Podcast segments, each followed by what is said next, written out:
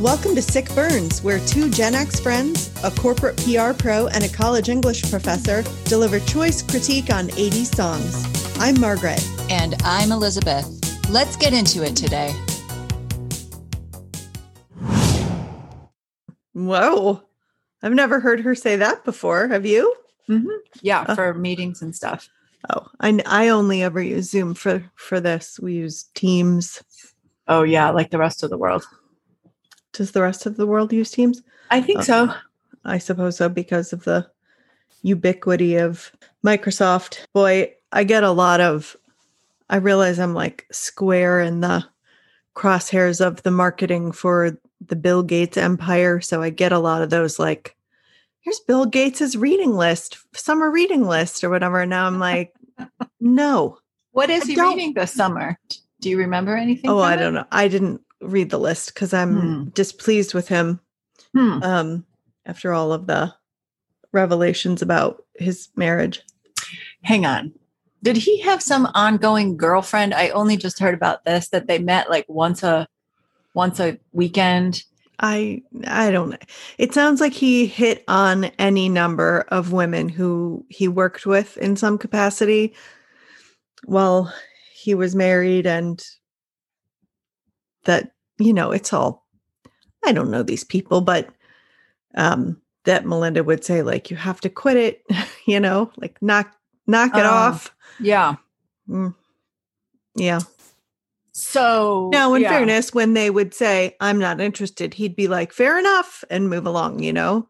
Yeah. Um, so he's just like a creep, not a just a violator. Yeah. yeah. Hmm. Or something like that. Yeah. He's like, I don't want to harass you sexually. I'm just interested in having some intercourse. But if you're not into that, then that's totally fine. Anyone? Anyone? Penis, vagina? Anyone? That's funny that you draw the line at creepiness and not at total technological world domination. you know? Yeah, maybe I'm being too permissive there. It all like blends in. You know, Although, it does make you like realize though the the careful grooming of um of reputation and so, you know, then I started looking at all these little posts about his summer book club and stuff a little differently because they've done such a good job with his philanthropic reputation. Right. I'm I am so curious about what he's reading and if he's actually reading those things, you know, like I always wonder that about what the actual motivation is behind celebrity book clubs because I've read a couple of Reese book club picks not because Reese yeah, not because what Reese think? What did you think? wait, did I read more than one? I read one called The Henna Artist and I liked it a lot. And it's just because I had some friends reading it and in a book club and recommended it. I don't know if they did it because Reese said it, but I feel like Reese's book club is maybe like to increase multicultural appreciation or something. I don't know what hers is for. Oh, interesting. I feel like some of them have like a little bit of a social goal, not just. Uh huh. So that's um, why, yeah. Yeah, I think his definitely does. So here's what's on his summer reading list Lights Out, Pride, Delusion, and the Fall of General Electric. It's, it's like about entre- it's like captains of industry porn. Sure. Yes. Just, that mm-hmm. might be an interesting one because of all the the way that we held up Jack Welch in the 80s and 90s and and 2000s. Under a White Sky: The Nature of the Future by Elizabeth Kolbert. Oh yeah, she's a great writer. What else did she I know her name. I think she wrote The Sixth Extinction. Okay. A Promised Land by Barack Obama. Mm-hmm. They're good buddies. Mm-hmm. The Overstory by Richard Powers. Oh yeah, that's great. Novel. I've read that. Have mm-hmm. you? Yeah. Uh, follows the lives of nine people and their connection with trees. An yeah. Elegant Defense, The Extraordinary New Science of the Immune System, A Tale of Four Lives by Matt Richtel. Timely. Mm-hmm. Here's a picture of him reading. Look, he's by a fire and he's reading a book. So you can't hold that posture for so long. I know? oh wait, hang on. The book's upside down. Never mind. No kidding. No, I'm kidding. Oh. Okay, I am kidding. Yes, kidding. It's right side up. Yeah, and it's and it's also not a real fireplace. It's like one of those fakey sure. fake ones. But. Yeah. Anyway, um, Have you read anything interesting recently? We've never talked about that on this podcast. Are you being sarcastic? Reading things? Yeah, no, I I'm We not being talk about it. sarcastic. Oh, have? okay. Yeah. I am reading um Huh. Oh my god, now I can't remember the name of it. Uh no, yeah, I can. It's called Stonehenge and it's by Where Bernard the demons dwell. Stonehenge. Uh that's funny that you bring that up because that may come up later in the uh in the mix Oh. tape ver- session of this Mm. podcast, but Mhm. um it's by Bernard Cornwell or maybe it's Bernard. He's English. Mhm. It's about, you know, thousands of years ago the way that it's his imagining of why Stonehenge was built. Yeah, that's I love that shit.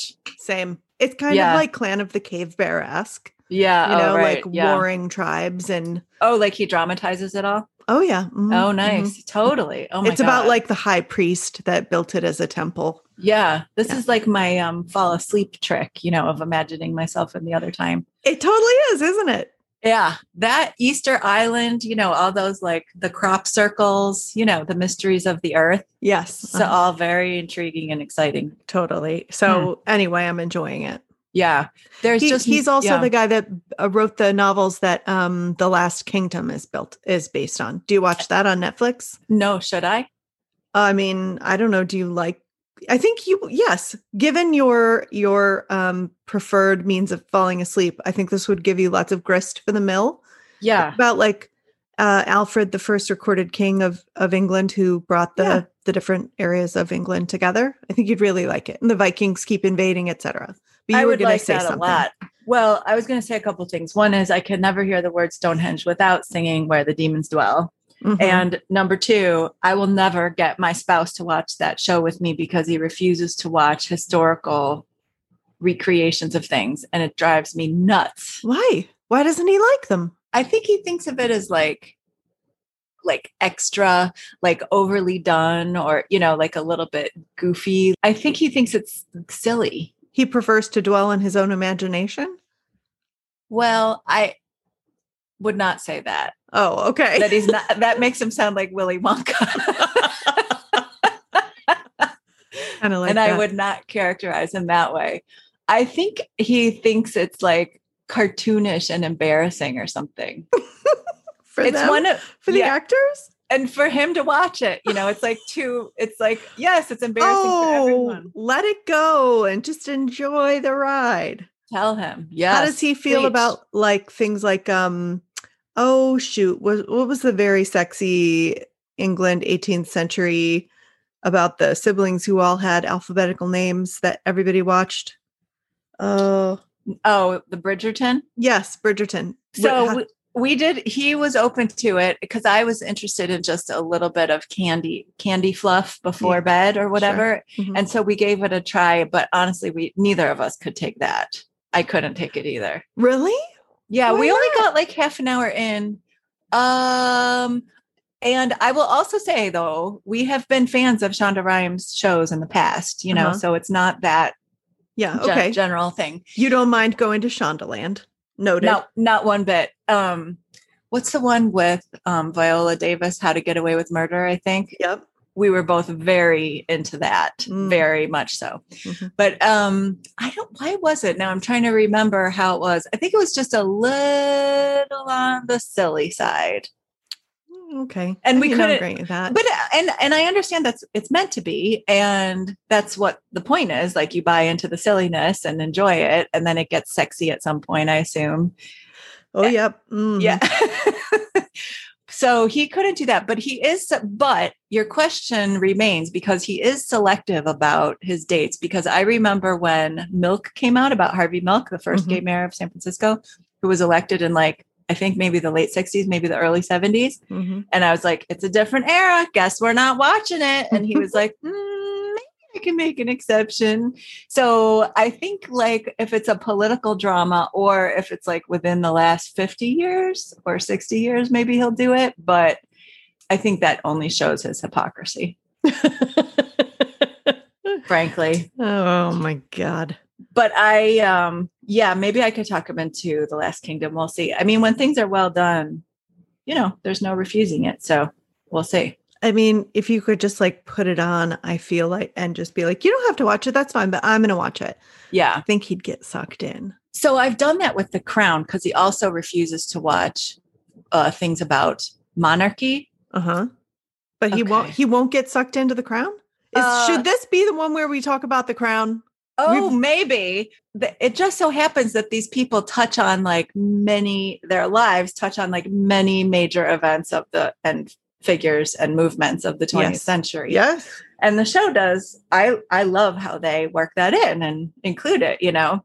Mhm. And so yeah, there was some episode with in the Margaret Thatcher season when they played maybe the Sex Pistols or some Mhm.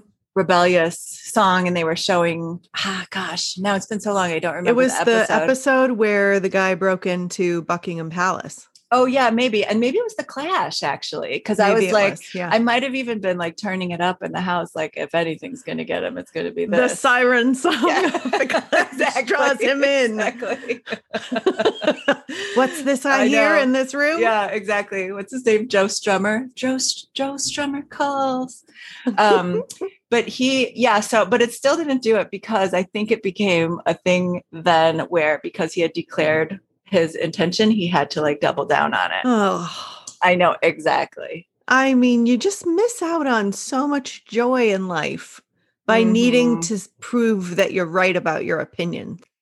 margaret no one has said a truer sentence in the history of human utterance Thank you. Oh, maybe I'll put it on a bumper sticker or something. um Just But- tell them to go with the flow and watch the show. I know. I'll tell you a couple of things that we that are 80s related. Oh, and I had a little bit of um news commentary also for you before we get into the song. Yep. The first 80s related thing I wanted to report to you is that we recently watched the movie White Nights. Do you remember it? Did you ever watch it With watch Gregory Hines and Mikhail Gorbachev? The very one. I've Not never... not Mikhail Gor- Gorbachev. Oh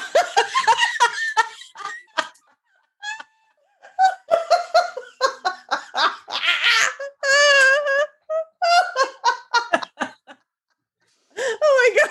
I didn't even realize I did that. That's the funniest mistake. Sorry, I'm laughing so hard.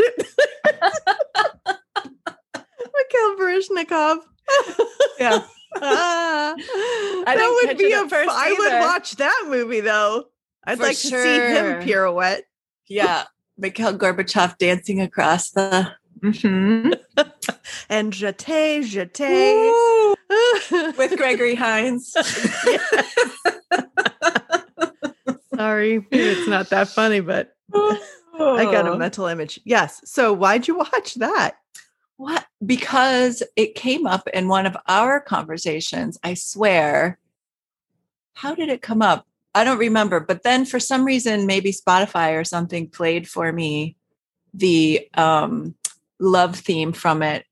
Uh, you, you have no right to ask me how I feel. Se- uh, separate lives. Yeah. Yeah. which I had, excuse me, the piano music too as a adolescent, and so I knew all the words. I this all was gone from my mind until the song came on the radio, and I sang every single syllable of every single lyric, and I remembered it was because I had the piano music and looked at all the lyrics for so long. Did you long. play the piano? as a kid? Mhm, totally. Oh, I didn't. I'm not I sure I think I-. I might have stopped by the time I met you, Actually, I think so. Because. I had, yeah, I have to say it was like not fun songs that I played and like enforced practice, and that was like very Yeah. easy to like wring all the fun out of it. Yeah. Anyway, and then I looked up the soundtrack, and it has also uh, I can't remember which Lou Reed song on it, and "Say You Say Me" by Lionel Richie, and it was Mhm. like this awesome soundtrack. And also because you and I on this podcast have talked so much about the Cold War, I was Mhm. like very interested in this Cold War relic of this Mm. movie, you know, and it Mhm. also had, by the way, like quite high ratings on IMDb. Like people were still really liking it. So that's why we watched it. I'm just going to say, listeners, go ahead and watch it. I mean, the dancing, sure, is pretty incredible, but it was also so the plot of it is that Gregory Hines is a defector from the US to the Soviet Union. What? Yes. And he's living there with his Russian wife. And then there's the plane crash, but and Mikhail Baryshnikov, now I am almost doing it, is in a plane crash. And he too had defected from the Soviet Union to the US. And so he's recaptured. And then it's Gregory Hines' job to get him to like repatriate and to get on board. And then there's like this daring escape. And then ultimately, Gregory Hines is traded for another prisoner of war at the very end. And Baryshnikov has escaped. And Gregory Hines' wife is played by, in her film debut, Isabella Rossellini. No and way. the Baryshnikov love interest is Helen Mirren. wow. Yeah. So So How's she look? How old was she? fucking great. They all look so great. They Oh, all wow. look amazing. Like all the dancing and the appearances and everything are beautiful and amazing. But separate lives, it makes no sense as a love theme because there's not, it's not about, it's so oddly placed in the movie, the way it's it- used. the song's theme and the movie's theme Yes. don't match up at all. Yes. And the montage when they play it has no correspondence to the concepts of the song. There it is. We watched it. And fun. uh, yes. And we thought about Siberia and everything because that's where everyone's trying to avoid going. And I like Stonehenge, Easter Island, definitely. I also like thinking about Siberia sometimes. Um, not because I'm interested in the site of like torture and human degradation, but because of its like weird ecology and how far it exi- it is in the world. Like it's very odd placement in the world. Yeah. Hey, Elizabeth, you like coffee, right? I love coffee. I'm addicted to it, you might even say. Me too. We talk a lot about coffee on this podcast. But did you know that now our listeners can actually buy us a coffee? I didn't know that. Tell me more. I, should I tell you more? You can go to buymeacoffee.com slash sickburns and buy us a coffee or two. And then you could get us a coffee, get yourself a coffee, sit yourself down, listen to the podcast. We'll all have coffee together. It sounds delightful. Friends, pals, sipping coffee together. Yeah, chitty chatting. Just go your, go get yourself a coffee. Get us one too. Buymeacoffee.com slash sickburns.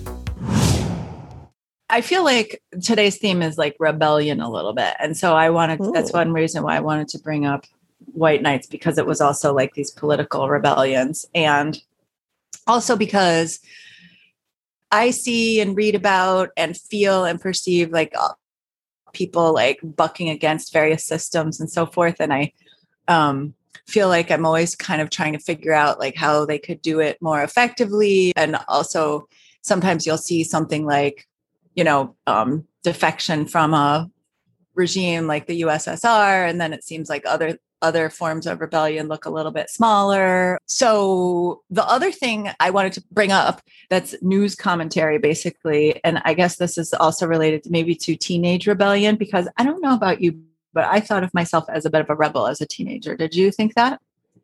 Did I think you were a bit of a rebel? Well, I meant, did you think that about yourself? No. Yeah.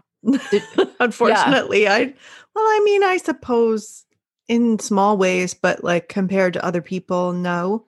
Mm-hmm. I don't know. I think you were more of a rebel than I was.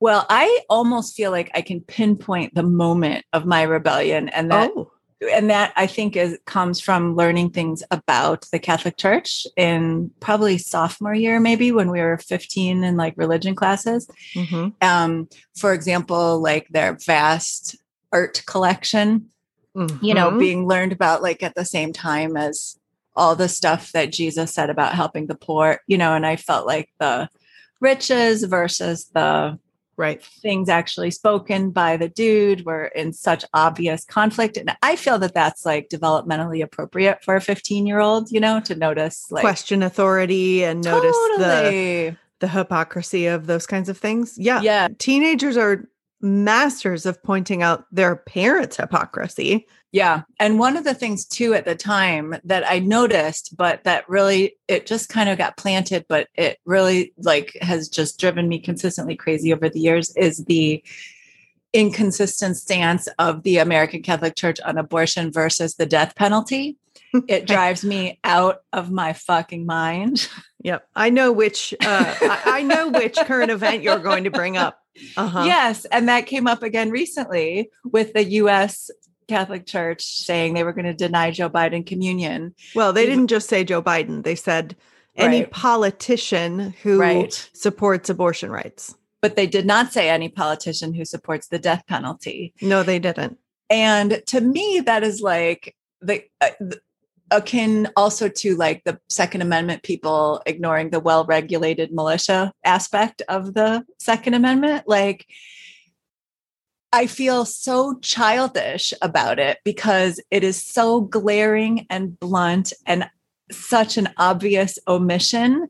And because it's so obvious, it makes it that much more obvious that this is not about quote unquote life, but about controlling people's namely women's behavior, and th- that there's no political expediency to protecting the life of people behind bars. And like it's just so obvious and it drives me crazy. But I will also say that I feel that it is a bit rejuvenating because it's like uh, because a child can notice that hypocrisy like it makes me feel young again young youngly rebellious because because like i'm a little old to be calling people hypocrites you know what i mean because like life is long and complicated and who every, hasn't been hypocritical in their own way exactly yeah. and you have you know we all like have jobs that we have to do things for, you know for or whatever things or things that yeah. we once we have kids that we never thought we would do or whatever right um so that so i'm a little old to be calling people hypocrites but it is like bright and shining there for me to feel 15 years old again and say you people are so obvious and you know picture them in their like black robes and their hats and right. um taking themselves so seriously when it's all just fucking bullshit it's almost like you could expect to march up to one of them and have a little hissy fit and say how can you even tell me that I can't get communion? Like, you're not the boss of me or whatever. And then for them to be like, because I said so. Do you know? Yeah. Oh yeah, like, exactly. Well, you yes. can why do you get to do that? Why do you get to decide it? That doesn't make any sense. It's not logical. Right. And it doesn't matter to them that it's logical or not. Right. Because it is about because they said Because so. it's about power. Yes. So obviously so. Yeah. The hypocrisy of saying that the whole tenet of what they believe in is about love and community and right. forgiveness and c- communion right. with eh, why do why do i have to come to you to get a eucharist like yeah I, god is there for everyone and yeah. they'd say because that's the way it works well who decided right. that i did yeah not jesus. Jesus was like no one will say talk about that he was a communist you know and like like that the whole point of everything he did was anti-authoritarian. A big old hippie anarchist. Totally. Yeah. Yeah. Yeah, yeah. it's really infuriating. I mean some but, people do talk about that but not but not the us council of catholic bishops. Yeah right. A lot of united states christians won't. Oh it just dri- it drives me batty too and i and i think how, how hurtful like we know why they did it. it to your point it's because of joe biden right and for him to have so staunchly kept his faith through everything he's been through uh, personally speaking i think um it just feels like a big old smack in the face to him um although the po- the other thing i like about it though is the pope before they did it was like nah i'm not really on board with that and the Pope is the fucking Pope. Like, are you? He's Catholic their boss. Are you not? Yes, exactly. Yeah. And they ignore him. That also drives me crazy because I'm like, you're the ones who chose this medieval hierarchical religion. right. So are you going to do it or aren't you? So they're also like, they just want to have their cake and eat it. They too. just want to do what they want to do yes. and they don't care. Yes. And it's uh, it's so taunting, isn't yes. it? That they're like, well, make us mm, yes. stop, try and stop us. Yes. And he is, he is in my lifetime the most Jesus like pope, I think, that I've seen. And I remember when was it about gay marriage or something when he first became pope? And he was like, Well, who am I to judge? right. I know. Mind blowing. Mind blowing. Yeah. yeah. And and I think he put out a quote uh, shortly after they they made their um, declaration. He basically just just put out a statement and said that they were wrong and he did it by quoting right. some chapter and verse on them but right yeah i uh, let them fight yeah. it out i don't who cares yeah. anymore it's just so hypocritical yeah i agree yeah well that's my news commentary and but that could lead us into the song for today which is also about rebellion segue away yeah the song is we're not to take it by twisted sister. Yes i'm here for that. Very excited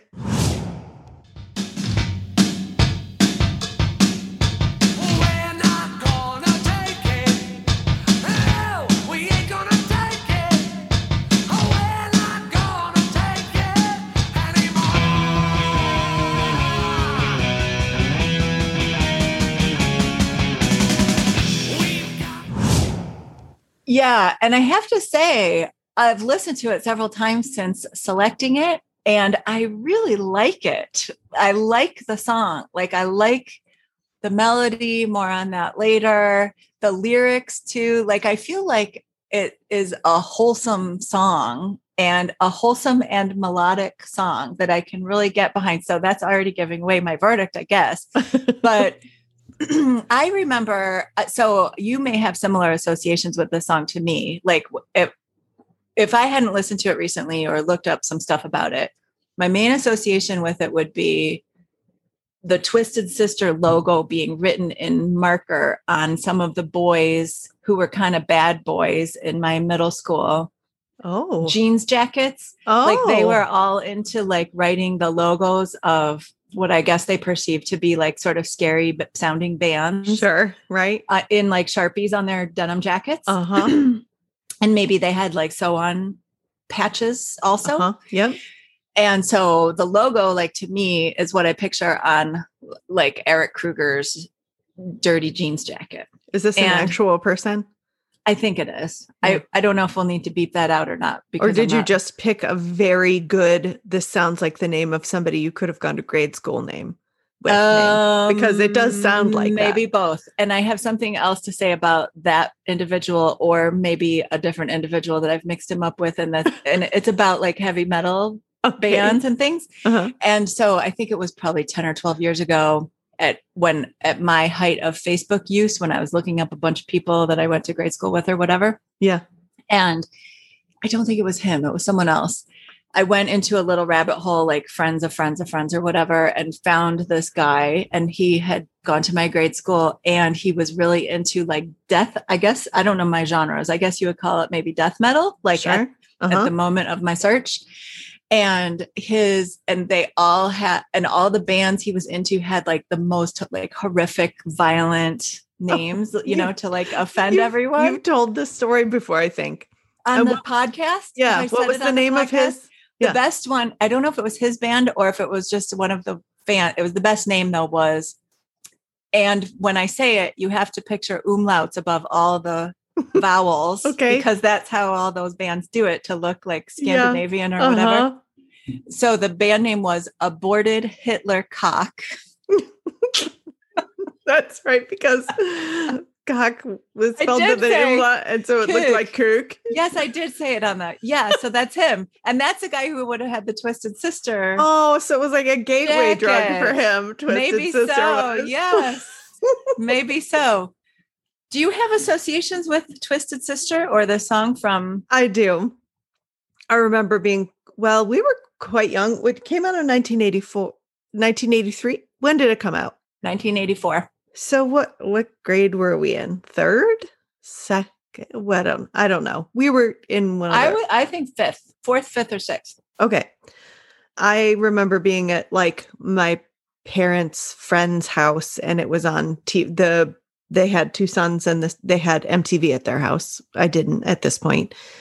It was on TV and they were watching it. And one of the dads, I feel like, said something, um, you know, disparaging about Dee Snider's mm-hmm. look. Yeah. Um, being effeminate or something like that.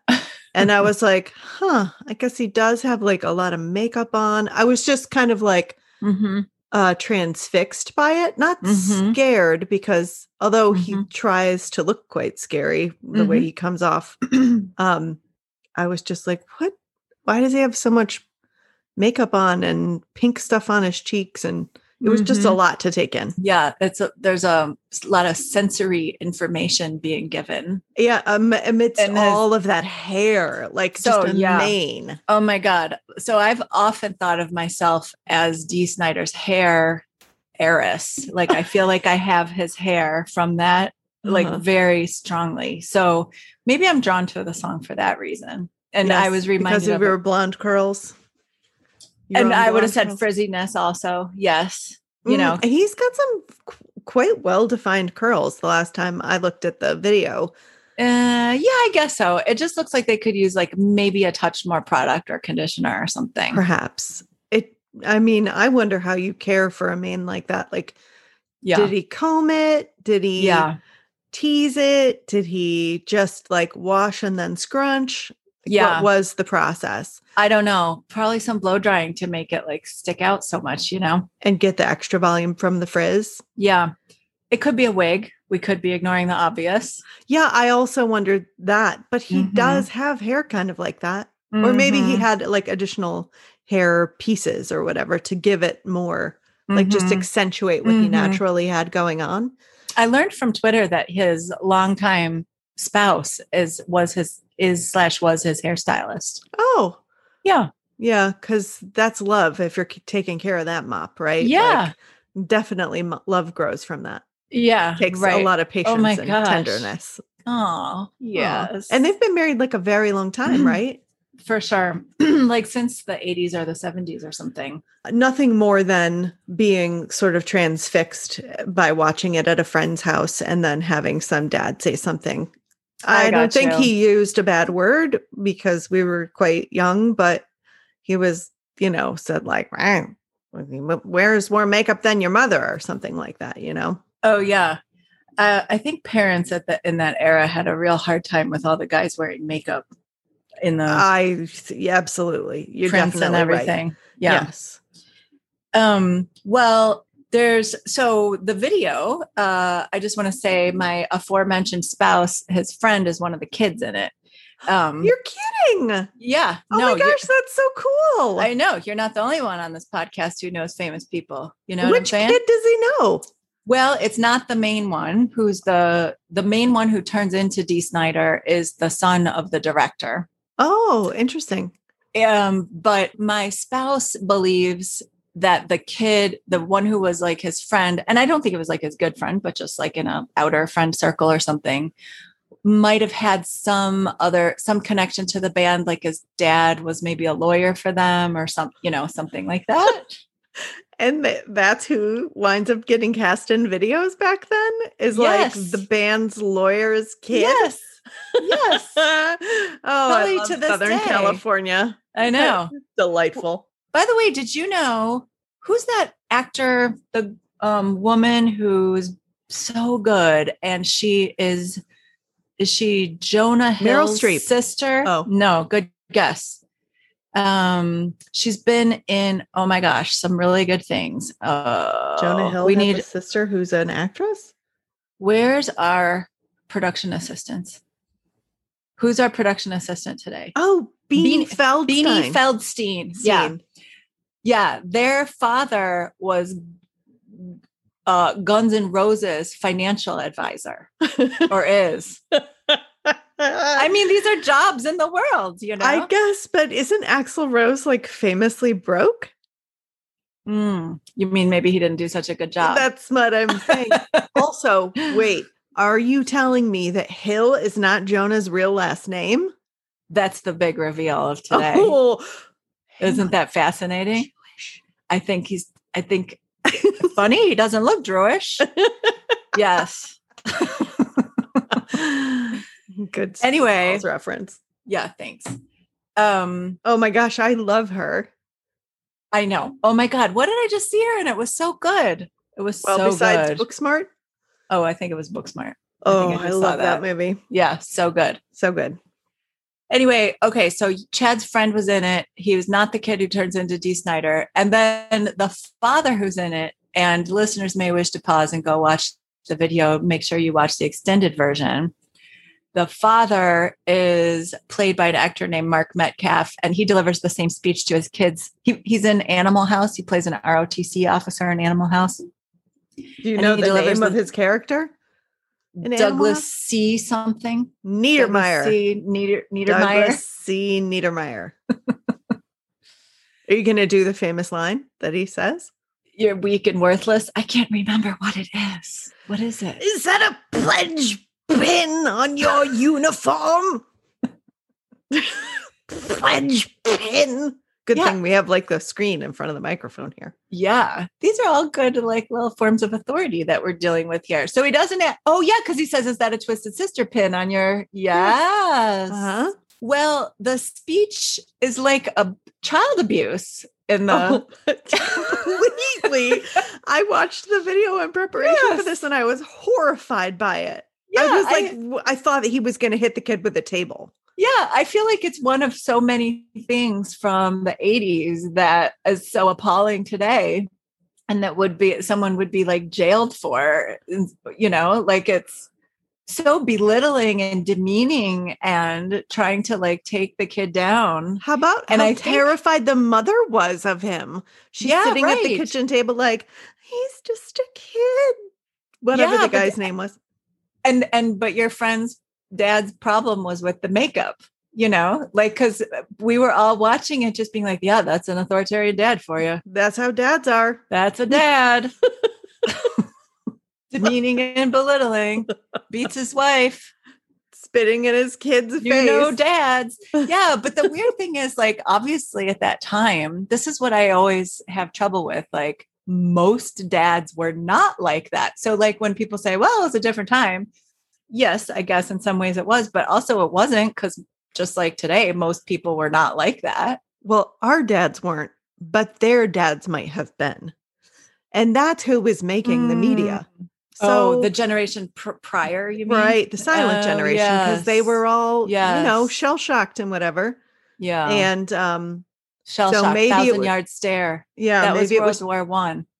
Oh, it was so, well. What did they call it in World War II when they came Korea. home and they just all had PTSD? Yeah, uh, and you know, and and or like the other dad that it brings to mind is the dad in Stand by Me Gordie Lachance's dad, who's like, why can't you be more like your brother? Remember that whole plot line? He was like a real Vaguely. gruff, mean.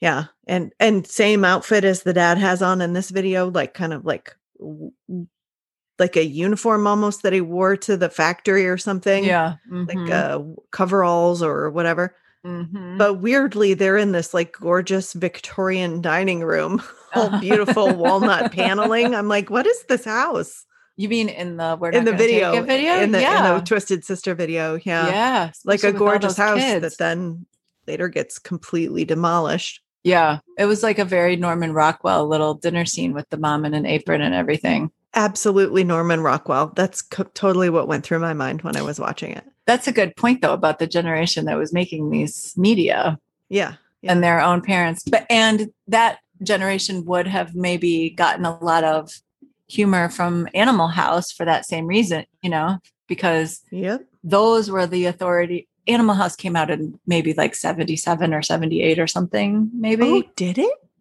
Gosh.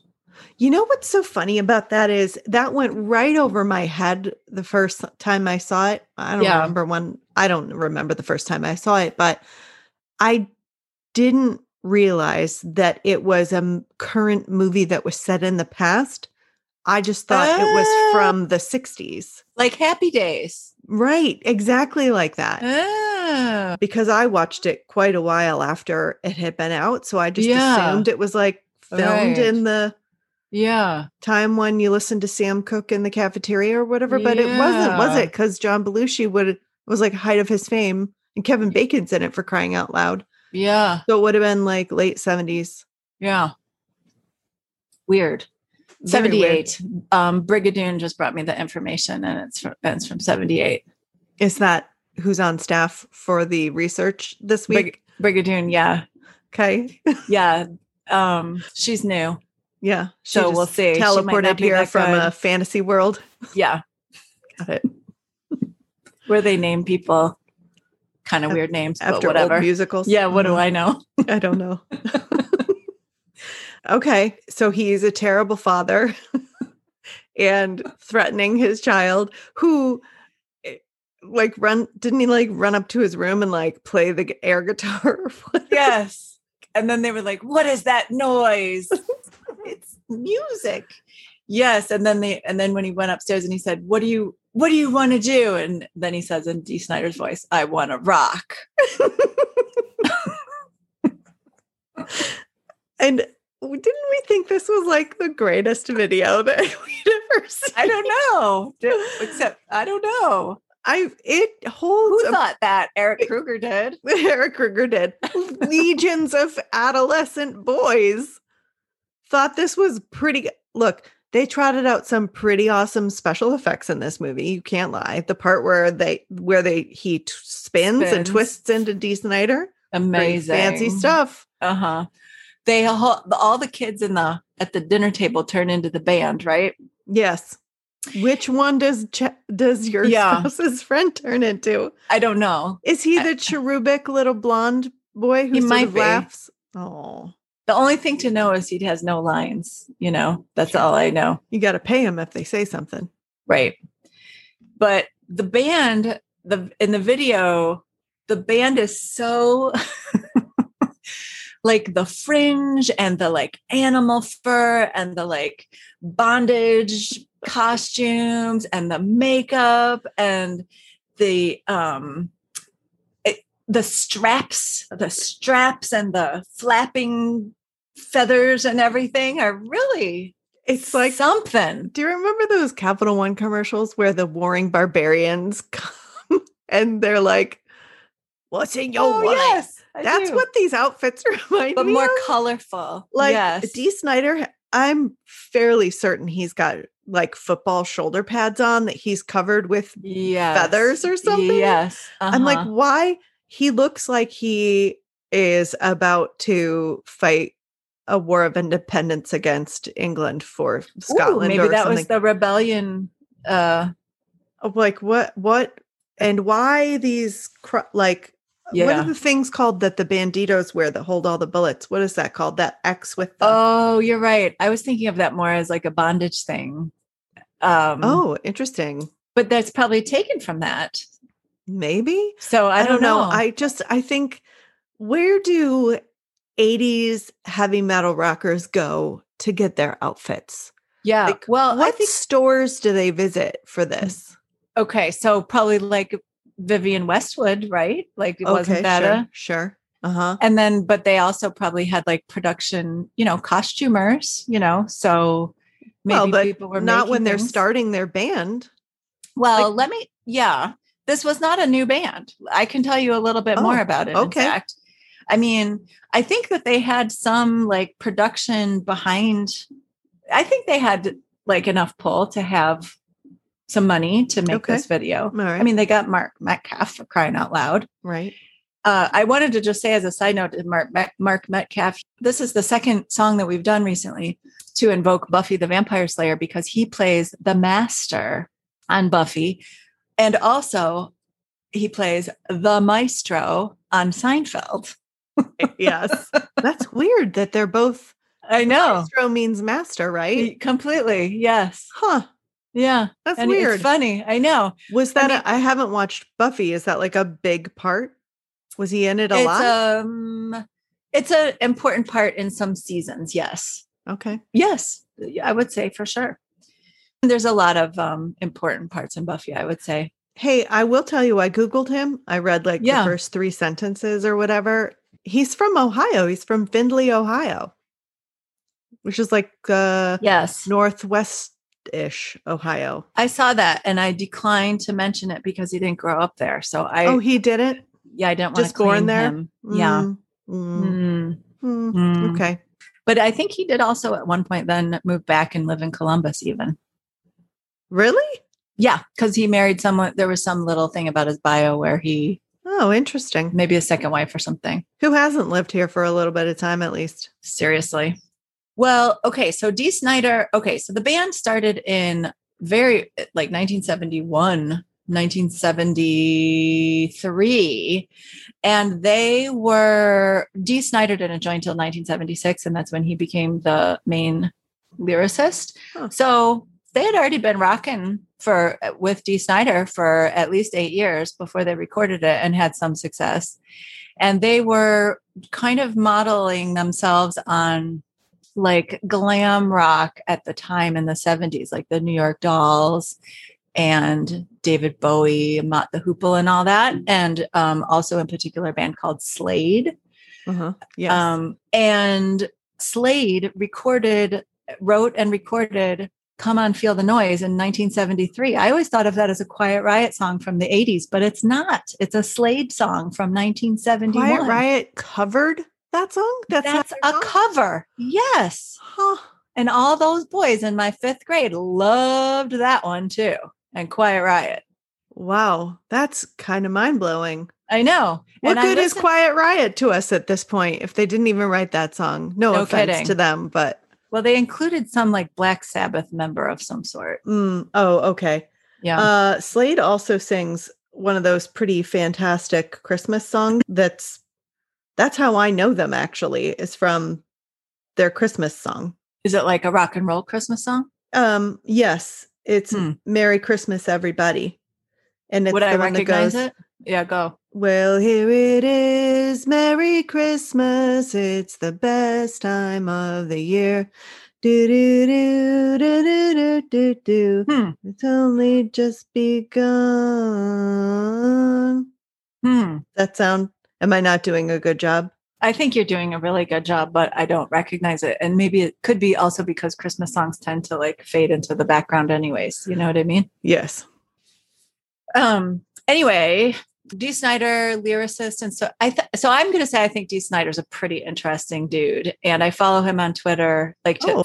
at that time and to this day, and um, he cites Slade as the inspiration for the song, but also he cites the Christmas. Oh, speaking of Christmas, "Oh Come All Ye Faithful." What? And if yeah, and listeners, if you go and listen to We're Not Going to Take It, you will hear, Oh, come all ye faithful, now that I've told you that.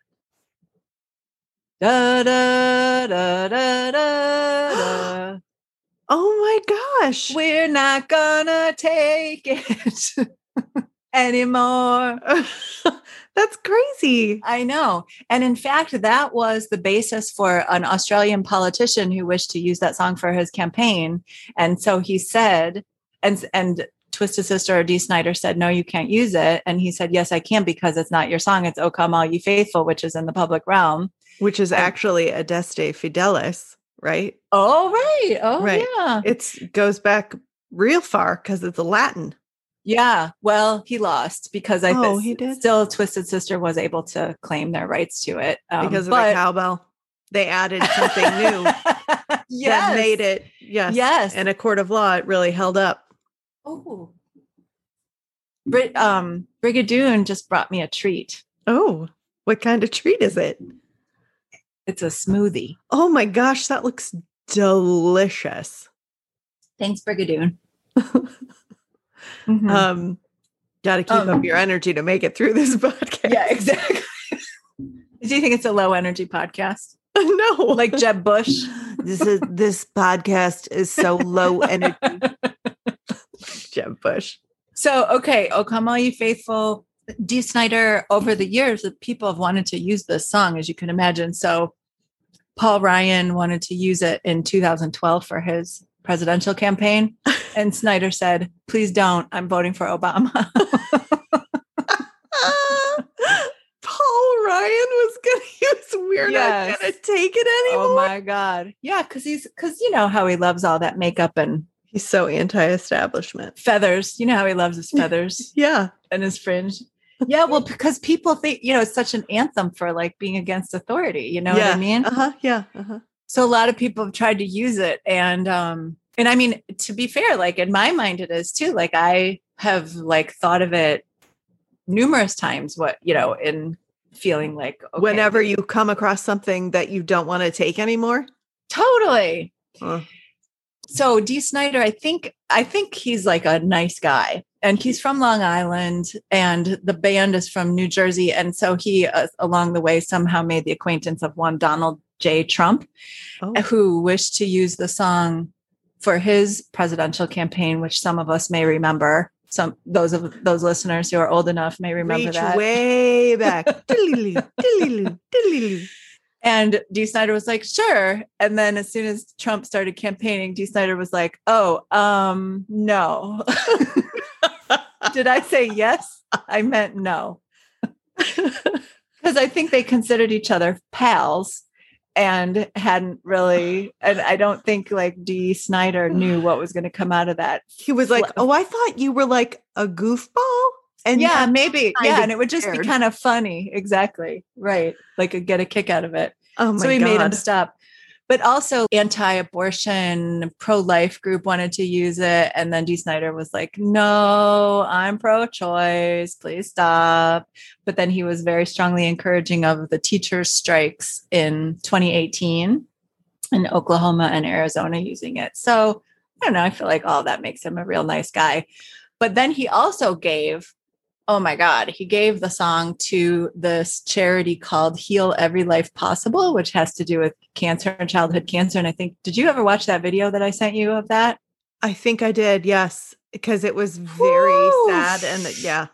He re recorded, so he just gave them the song to be able to use. Oh. And then he re recorded like a very kind of stripped down version of it with him singing with someone playing a piano. Yeah. And it's very beautiful and the video shows all these kids with cancer and it makes it made me cry and cry. And then i told my family about it at dinner that night and then i started crying just telling them about Aww. it it was so sad. Yeah. But he and i gotta say man i think that was recorded i don't know probably within the last few years I feel like he's still got it. Like he still seems like a rocker. Yeah. And he's he's real hand I think his hand, you know, maybe his styling is not to my taste, but I think he's very handsome and charismatic. Mm-hmm. And he was also on um oh Cobra Kai. Speaking of the 80s, he had a like was yeah, Twisted Sister was featured in an episode of Cobra Kai where this kid was like temporarily paralyzed and so his sensei like brings him to a concert and his foot starts tapping to Twisted Sister, and Dee Snider's like encouraging the crowd to encourage him. And uh, so I just Aww. feel like he shows up in these kind of like sweet ways. Didn't he also, in your research about him, did you find anything about? I feel like he used to have a show on VH1 or it was a maybe I'm simply remembering there was a like behind the music or something about Twisted Sister. And I'm remembering that there was like video of him and his family living like a pretty like a lovely domestic situation in the late 90s on Long Island somewhere like him and his wife just like ambling about their backyard or something together and they talked about how they'd been married for a long time. He he had unveiled that like slicked back ponytail look that he still rocks now. I love it. And you're well, like, oh, how nice I can see your face now. You have such a nice face. I'm so glad you pulled all that mop back. It looks so nice to see it. your face. Yeah. Yes.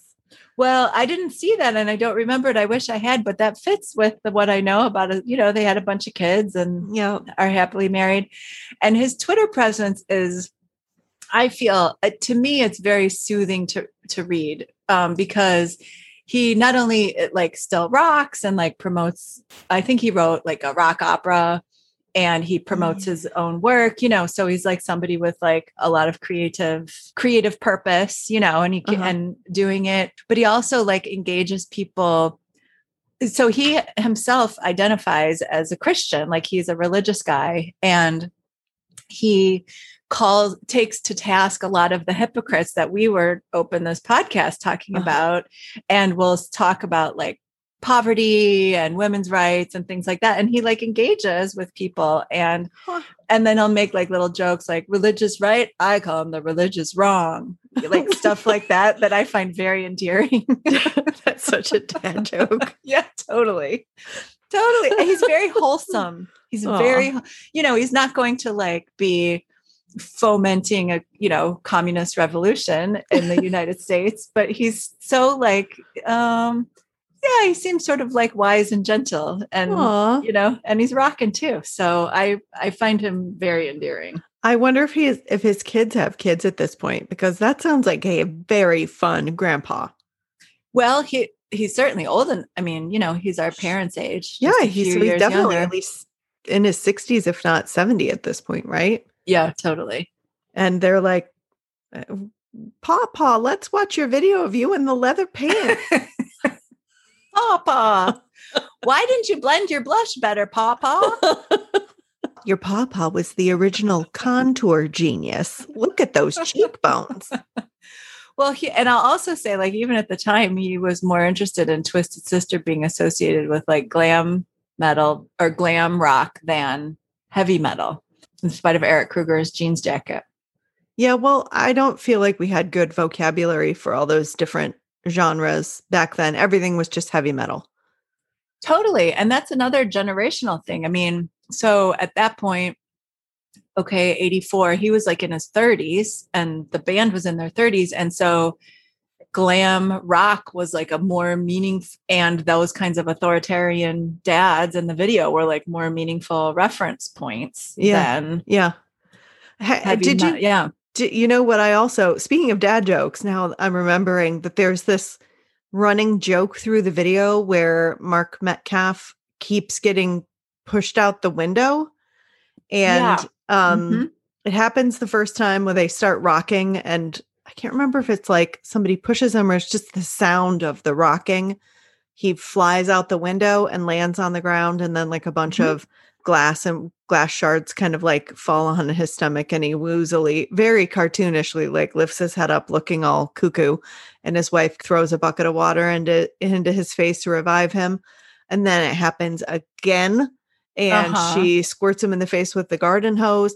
And then towards the end of the video, he's like looking around the room and there's a window on one side and a window on the other side. And so he sort of stands mm-hmm. in the mm-hmm. corner and he's like, oh, I'll be okay. You know, sort of like yeah. looks around like relieved. And then all of a sudden he just gets pushed back through the wall. Right. And you're just like, this guy, why does he just keep flying out of the walls? Like, why is yeah. this a some sort of like teenage boy fantasy that you wish you could just yeah. kick your father through a window. Well, they were known for their slapstick videos. Like I feel like that's part of the wholesomeness of the band. It really is. It's like the goofiest. Yes. It's like a Roadrunner cartoon or something. Yes. And um and then I also watched I Wanna Rock, the video for I Wanna Rock. Oh yeah. Did you watch that mm-hmm. one too? No. Is it slapstick also? It's the same video, but set at a school. It is nice. the same video because nice. he even says, I mean, that's the name of that song is I Want to Rock. And they start the video by a kid in class saying, I want to rock. The teacher is the dad from is Mark Metcalf. Is Mark Metcalf. Uh-huh. And he's doing his same old Douglas Niedermeyer spiel. And then at the end, and he just keeps getting thrown out of that he gets blown up with dynamite at one point. He gets pushed out of a window. He gets pushed into the swimming pool. Mm-hmm. And then at the end, he crawls into the principal's office. And the principal is the guy that played Flounder in Animal House. So I'm also like, Ooh, the tables have turned. What is the fascinate? And then he squirts him in the face with seltzer. It's like, huh. okay, Mark, listen, here's what we're going to need from you in these videos, babe. You're going to get pushed out a lot of structures. Right. And then we're going to put water in your face one way or another. Are you okay with that? You will not well, have a stunt double, but I mean, that's always like uh, harkening back to previous generations too. Like I feel like all the parents, oh, because all the also Twisted Sister was the object of Tipper Gore's ire, you know, the Parents Music Resource Council, the but all of it is just harkening back to like these ideas of 50s humor, authority. Like these these guys are so wound up being so benign. Totally. It's ridiculous at this point to think that somebody had some terrible like put them on a list of stuff you can't listen to.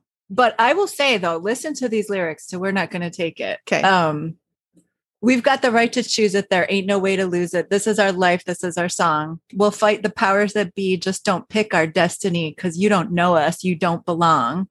Then there's the chorus. And then the end, he sings, oh, you're so condescending. Your gall is never ending. We don't want nothing, not a thing from you. And I feel like that is more rebellious than it is like more profoundly rebellious than just wearing fringe and feathers and like rocking your guitar at your high school when you're not supposed to. Yeah. Like telling the person who had and and it ends your life is trite and jaded boring and confiscated if that's your best your best won't do like it's totally owning the person in authority like saying like you're condescending and you're gall like you know it's like putting them down so haughtily not just like we have to rock and we have to do we have to be ourselves and we have to have our identity. It's like really much i feel like actually like hitting a nerve maybe but not in the way that everyone thought they were. I wonder what made them what made him so mad that he was inspired to write it? Like i know. who was he talking to? Just the establishment yeah, that's a good question because I'm not sure that he himself is like a super rebellious person, except maybe in the like Jesus way.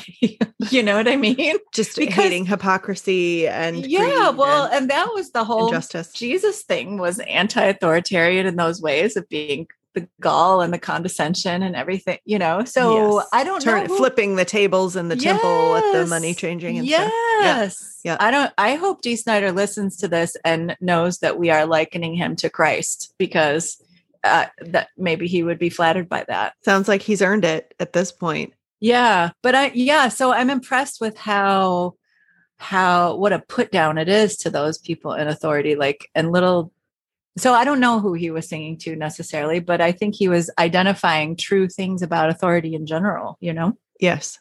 And to the many people you listed who wanted to use it, it obviously has teeth, right? Like yes. It it can apply to lots of situations. Anytime you feel like you're being wronged and you are tired of it and done with it, trot this song out. Yes. And the American Council of Catholic Bishops, their gall in fact, is never ending.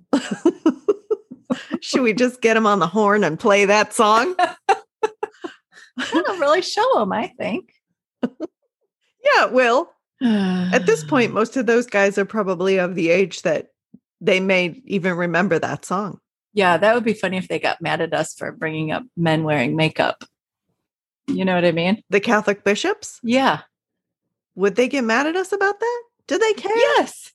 Uh, yeah, surely. Oh my God, totally. I'm sure like the nuns at my school were mad oh. about all of that stuff.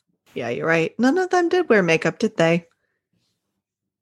Who, the nuns? The nuns. They were not allowed to. They weren't allowed to. Yeah. And they probably choose, even to this day, choose not to. But I will tell you, as much hatred as I have for those Catholic bishops, I have a lot of love for nuns. They're usually involved in social justice issues, you know? Yeah. anti-nuclear stuff anti-death penalty. Yeah like helen sister helen prejean? Yeah it's all the women doing the thankless work of of the world. Right. anyway that is my song and that is the end of it. Oh except we have to do the verdict which i already revealed mine.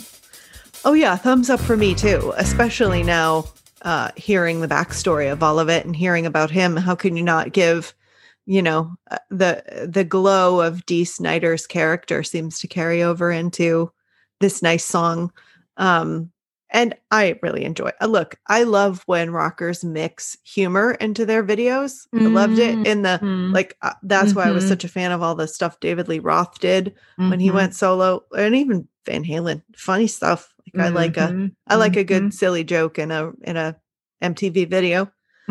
Yeah, so thumbs up from me. Yeah, what about a um, mixtape? A mixtape? Well, I'll tell you, I had two things that I was going to put on the mixtape, and we've already mentioned them both. One was Quiet Riot, Come On Feel the Noise, mm-hmm. was the first one. Absolutely. In fact, yep. like when I'm demented in the hospital, in the nursing home someday, I'm going to get these songs mixed up. Come on, feel like I'll start singing one and I'll go into singing the other. Oh, with um, We're Not Going to Take It? Yes. I mean, their their voices sound a lot the same too, don't yes, they? and there's a like little yellow? melody similarity at some point too that enables because it's like blending. three notes just going up and down and up and yes, down, uh-huh. something like that. It's probably more than three, but it seems just like three. And maybe that if this is "Oh Come All You Faithful," maybe that's like Greensleeves or something. Um, yes, and uh, it also made me think about Spinal Tap. So they have like Yeah, "Night I'm Gonna Rock You." All Yeah. of these songs that are rock songs about rocking people. I don't know. I just I think it's funny. And I guess that's not really it's, I want to rock like. "Rockabye Baby." Sure, Rock we my can soul in the bosom of Abraham. oh my god, reaching deep. I haven't thought about that since like pre um what's the thing called where you go Camp. The the thing you do in when Jamboree? your parents are at church and you go along? during Sunday church school? Sunday school. Oh my god. Sunday school. The thing that you could. Oh, it's been a while, I guess, since I've been in Sunday school. But all of those songs of just people rocking. yeah, And they rocking also or rocking other people. You mean? yes. like rocking each it's other. It's like a verb. I'm going to rock you. It is a what's that kind of verb called where you something is being done to something. yeah, a transitive maybe. yes, a transitive verb, I think. like we So- will rock you, the Queen song too. Yes, maybe all of these. okay. And there were a lot of them during that like late 70s, early 80s. And in fact, if you think about uh gosh, I can't remember his name. He played Derek Smalls in Spinal Tap. Harry Shearer. uh huh. Harry Shearer had that outfit of like the same little like no shirt but the X, the leather X bondage thing over his chest with the leather pants on and some sort of like fur epaulets on his shoulders. fully. I don't know what that outfit was, but they God, it was awesome. it was so awesome. I have to think that that that movie and those characters in Spinal Tap had to be heavily influenced by by Twisted Sister, right? Without question. And Twisted Sister has to have appreciated it. Like they were not, they were laughing at themselves. I- feel it is very clear. Like they were not taking themselves seriously. right, which is so endearing, isn't it? Yes, absolutely. because come on, to put on all that shit and step up on a stage, like you can't take yourself too seriously. You look ridiculous. Absolutely. Yes. It's a it's a silly kind of character, but I guess all those guys did like I'm also thinking about Def Leppard and who else sort of Hmm. had that look. but Def like- Leppard didn't like um they didn't wear makeup and feathers and Uh, stuff though, did they? At the beginning they did. Did they? Not by the time Pyromania rolled around, but at the beginning they did, I think. The big Okay. hair and like eyeliner and some the stripy Adam Ant things on their the war paint Right. kind of stuff on their faces and whatnot. But those were mine. What, what's on your mix mixtape? Well, I'd probably I was thinking a theme of, you know, like rebel themes, like Rebel Rebel, David Bowie, you know. Uh-huh. Um, I certainly had come on Feel the Noise for like before I even looked up anything or whatever. But I'm also now thinking about like other songs by bands that had like elaborate costuming. I like a Sly and the Family Stone song on any mixtape for sure. Kiss, Kiss has to be on there of some sort, obviously. Oh, how did we miss that one? Yeah. Absolutely. So I guess that would be like ro- "I Want to Rock and Roll All Night" would be the song, I suppose. Eh, Absolutely. That Yeah. feels like a huge miss. I'm so glad that you thought of it. You're so smart. Yeah. As an aside, can I just tell you that when we first moved where we live in Buffalo six years ago, nearby we were driving on a road and we saw a sign that said "Kiss Dentist." It and with the With the S's logo, like, yes, written correctly, and oh, Yeah. And it's closed now, but it was open then. And it also had a, this is God, speaking of a weird authority, had a cardboard cutout of, I want to say Ronald Reagan, but then it also had like a 9 11 tribute. this is a very strange Very amalgam strange. of Mhm. weird cultural signs. Yes, and I looked it up, and he, the Kiss dentist himself had been like featured in the newspaper, you know, a few years before. And like I said, I think it's since closed down, but Probably he- because they got sued. yeah, right, or because he was so wackadoodle that nobody wanted him to work on their most painful yes. parts of their body. he was expressing like very rightist politics with some of the paraphernalia that were yeah it was also and you can't talk back well he's got his hands in your mouth telling you yeah. all about his political beliefs. Yeah but that's also what's so strange about some of these dudes and they always are dudes and they're always white like who like these rebellious songs but it's like they think of them as like fascistic or like celebrating maleness. You know what i mean? Even though they're actually the irony of it it's just so weird. So weird yeah, I I just remember that, and I haven't thought about it in a while because we don't drive it past it much. But I'll maybe send you the link to the story about it. It was so odd. Anyway, yes, Kiss has to be on there because of the costumes and what have you. Completely. Def Leppard, Quiet Riot. Who are some of those? Oh, Black Sabbath. Some of those bands. Yeah, all yeah. would need to be on the mixtape. I think. And I know it's like not. He's not that big of a deal in the states, but Marc Bolan and T Rex, like he pioneered yeah. glam rock. So probably yeah. Maybe Probably also I might throw on some Sex Pistols too, you know? Yeah. Why not at this yeah. point? They've probably got a song about rocking people. Tonight I'm gonna rock you tonight. The Sex Pistols sing that? No. Oh. no. I just can't. Spinal Tap's jokes lit like hold up. That whole thing, that whole thing completely holds up. And I will also say the songs are damn good. Like they, they, are good. They're good at writing songs. 100%. I love that song. Totally. The scene where Harry Shearer's character gets stuck in the pod in that movie is the funniest thing I've ever seen on video in my life. Because they all break part. out, but he can't break he out. He can't get out. He's like pounding on it with the back of his fist. He's uh, so good in that movie. Just just so good. So quietly funny. I love him. So good. Oh, well, that was a delight. Mm. I'm going to have to go listen to some Quiet Riot and some Twisted Sister. Mm-hmm. Uh, and the next time somebody in my house tells me that they don't want what I'm making for dinner, I'm going to start playing this song for them. Nice. Mm-hmm because they're oppressing you. Yes, their gall is is never ending. Their gall is never ending. and don't and they can't pick your destiny because they don't know you. okay, maybe it doesn't fit so good. it's ostensibly I'm the authority in yeah, this. exactly. right. They need to play it against you. I guess. Shh, don't give them any ideas. That was fun. Yeah, totally. Oh, okay. Well, I'll see you next time. Hey, I can't wait. Okie dokie. Bye bye. Bye bye. Well, we did it. We burned another song, and we hope you enjoyed it and danced around the fire. If you want to suggest a song or join our conversation, find us on Instagram. We're at Sick Burns Pod, on Twitter at at Sick 80s or on Facebook as Sick Burns. And we'd love to get an email from you.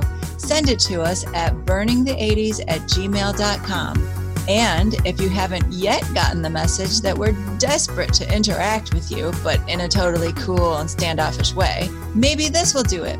We also have a website, and you should definitely use it. Visit sickburnspod.com to leave a comment or a voicemail. Ciao for now.